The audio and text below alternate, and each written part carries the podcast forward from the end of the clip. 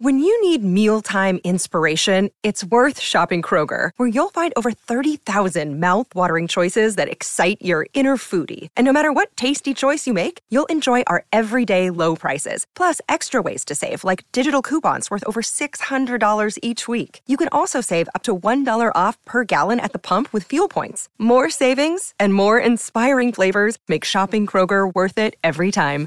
Kroger, fresh for everyone. Fuel restrictions apply. This is Joe Pugh for IFL TV, proudly sponsored by Everlast. We're in Manchester, and I have just dropped an absolute stinker, right? I mean, Joe, for people that don't know, we have just done a minute of gold content. It was right? absolute golden. I told you that, that Kugan Cassius was over here watching you like a schoolboy. Oh, I said, You got no mojo. Get up, Joey boy! And that look, Look, I'm even deflated now. I'm even deflated, right? I'm going to do a fake get up, but No, no, it's not worth no. it. It's not. The absolute vibe's gone. I've just dropped the biggest stinker. and your job, and your job.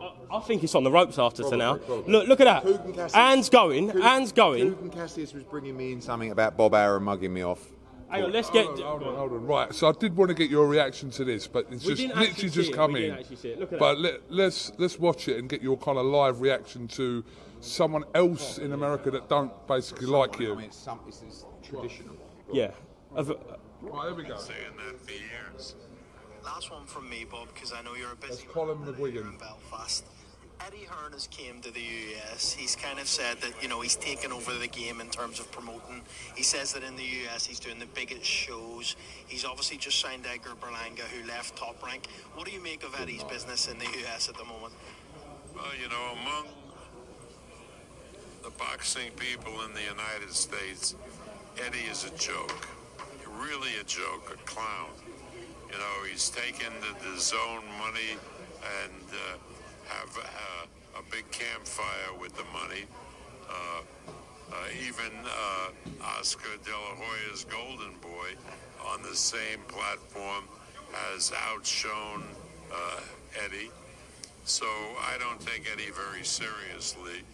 But yeah, I, uh, gee, I don't take any promoter who's so braggadocious and really doesn't Braggadocious, I like deliver seriously. But in Eddie's own mind, he's the greatest thing that ever lived. That is true. Well, Hold Bob, on. thank you very Hold on. much for your time. Really appreciate it. Always a pleasure. Hold on. Just hold that a sec. Right, not being funny. Thank you. When we talk about Has boxing, outshone, Eddie. Right? So I don't take Eddie very seriously. Who do you reckon? Who do you reckon's winning? Who do you reckon's got the bigger future in boxing? So and really doesn't deliver. Who do you prefer as a promoter? But in Eddie's own mind, Anyway, braggadocious, braggadocious. I like braggadocious. I am braggadocious. But I don't. What I can't understand is, yeah, he like what he's saying is, is that everybody in America thinks I'm a joke. I mean, I promote Canelo Alvarez. We've just done 50,000 in Guadalajara. I did Canelo Triple G last year. I did Canelo Bivol. We sold out Madison Square Garden with Katie Taylor. He's just done the biggest fight that he's done for years and years and years is Haney Lomachenko. Did 150,000 buys. Top rank have no big fights. But I'm going to ask you a question. What's the last big fight top rank done? Who can answer that question? Apart from Haney Loma. Well, Not even a big fight. Did 150,000 buys. But if you want to call Haney Loma a mega fight, right? Undisputed title fight. Okay. When was the last one before that? Does anyone? Anybody? Yeah, Fury No, fight. not really. It's a Queensberry show. Come on, you can't just. Um, okay, so when was the last mega fight that they did for Fury? Chisora. Sam You Jones. just said Chisora. Sam Jones. All right. No, right. Okay. By the way, so at the moment we're stuck on this. You've got Teofimo Lopez against Josh Taylor in the theatre at Madison Square Garden. They can't even sell that out. It's got 4,000 seats. Top rank are completely finished. Bob Arum calls me a joke, and what was it? Braggadocious. Not being funny. Done. Over. End of story. ESPN contract gone. I have got to say something though. Yesterday, when Kugan said, "What are the top three promoters in the world?" You put Top Rank up there. In America, I said in America, they are number two after me. well, then what? So everyone else is done apart from you. Pretty much. I mean, PBC, are, you look at the financials, PBC, done. Like you can, you can, you know, uh, I'm telling you now. They've just put on Terence Crawford and Spence. But, but you look at them as a business. You've got all their star fighters fighting once every 18 months. I've always said I give props to Top Rank. In terms of promotional companies, they are a good promotional company. Show me the big fights that Top Rank are putting on. They're not putting on any big fights at all. They're trying to, you know, to, to use their budget to make the financials look positive. They're finished. They're not going to get their ESPN renewal at all, and they're not putting any mega fights on anymore. The biggest fight of the year was Haney Lomachenko, 150,000 buys. And next up is Teofimo against Josh Taylor in the theatre. They can't even sell that out. It's 4,000 seats. We've got Edgar Berlanga outselling them there. Do you think he's a bit salty over losing Edgar? Salty, salty over losing. Bob Arum is the saltiest man on the planet. Saltier than salty. But one thing I do like about Bob Arum is he can completely slate me like he has done there, and he could phone me tonight and ask to do a deal with me. And I have no problem doing it. I respect Bob Arum because he is a survivor, but he is done. Over. I was going to save this for later, but I'll ask now while we're on the topic. Devin Haney saying he was sleeping the whole fight. It was. But it's no, but you can't be age. Look, Bob's 93. He's a legend. Like he's going to fall asleep during fights. It's not, you know. But Ringside. yeah, but you can't. He's 92 years old. Like he's a legend in that respect. I can't listen. I won't be here at that age. He's still working. It's amazing what he's doing. But do you think that Bob Arum understands the boxing audience? Do you think he understands the way the younger generation digest content, the way they use devices, the way they use streaming, and what they want? No. But he is a promotional legend. He did Thriller in Manila, he did Rumble in the Jungle. But you're just a bit moronic if you start saying that I'm, I'm a joke. In a, like, look what I'm doing. I'm outperforming you. If I'm a joke, what are you? What is he? Number two. Let's move on. Wood Lara, obviously, I'm assuming it was a bit of a stressful morning for yourself. Can we just, from your point of view, explain this situation? Because Lara did weigh in at 129.8 pounds. Yes. So um, throughout the week, there are British Boxing Board of Control check weights. Um, this is something that international fighters don't really like, but is designed to protect the health and safety of the fighter. So what happened was Mauricio Lara checked Wade with the British Boxing Board of Control, and they said, "We think you're too heavy. We are not going to allow you to make championship weight." He was upset because he never got the chance to make weight, but in their opinion and in the doctor's opinion, the weight that he was meant that he would make the championship weight unsafely. I think it's good that the board look out for fighters in that respect. I'm not sure about the validity of check weight so close to a fight because sometimes fighters make weight, hydrate, then make weight again for the weigh-in. So they said to him, "You must be 128.6 or higher." So he was disappointed, went away, and he weighed 129.7 or 8, whatever he was. At that point, you go to obviously there's a then there's the business side where you go to Mauricio Lara and you say, ultimately you haven't made weight. There must be some kind of financial punishment for Lee Wood, which Mauricio Lara says, well, I w- I wasn't allowed to make weight. It's not my fault. He says, well, it is.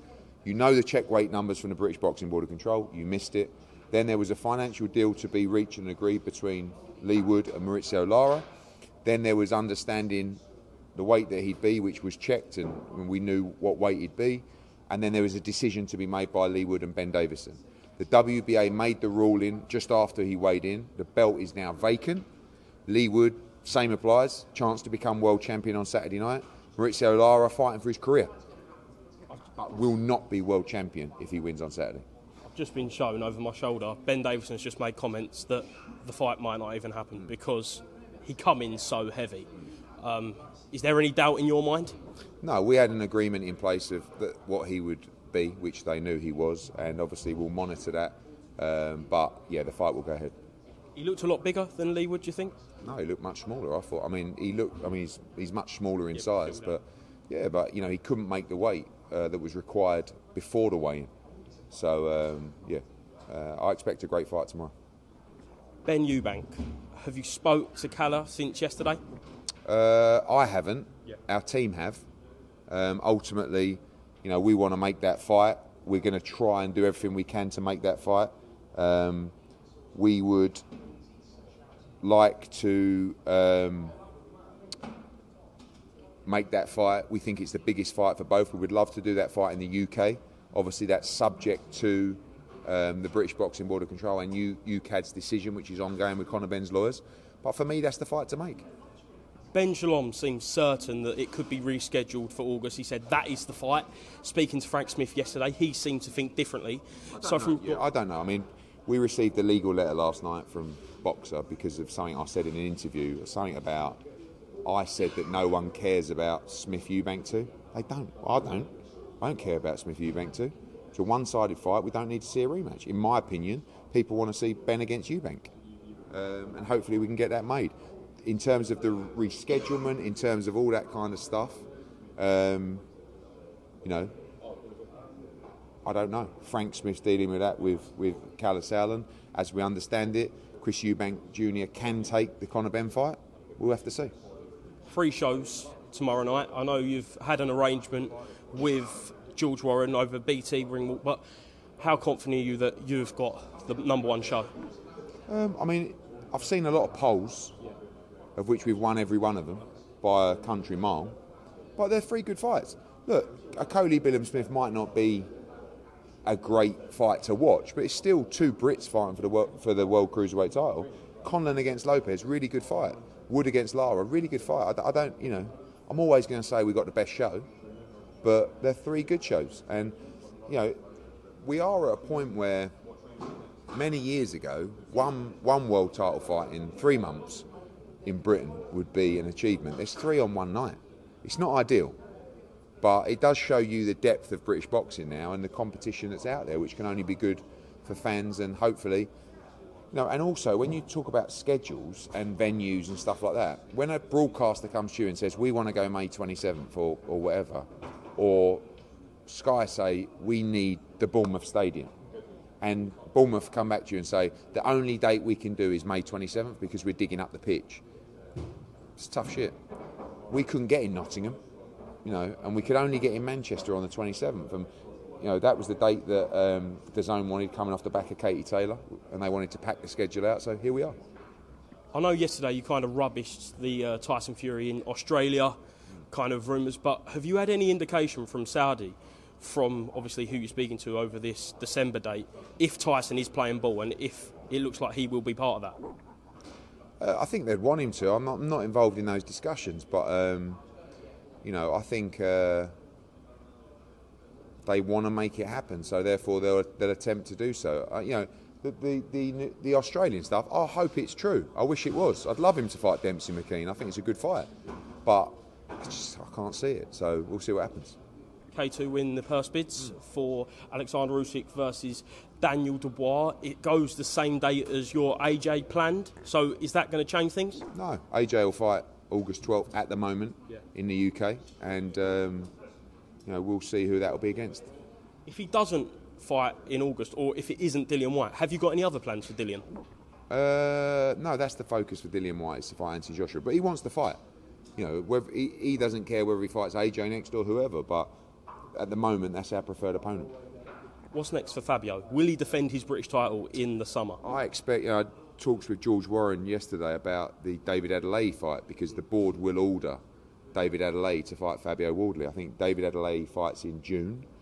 Uh, Fabio will fight in July, and then those two will meet in the autumn. So brilliant fight, brilliant fight, and um, you know, talking to George about how we can make that happen.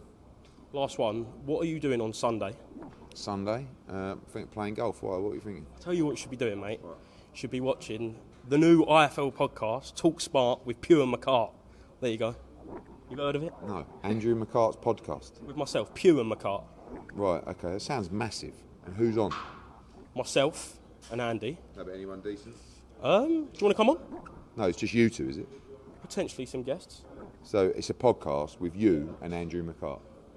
Well, I'm still getting over the IFL podcast, which they played a trailer. It's so annoying. I'm going to think I have to mute IFL's Instagram because it's.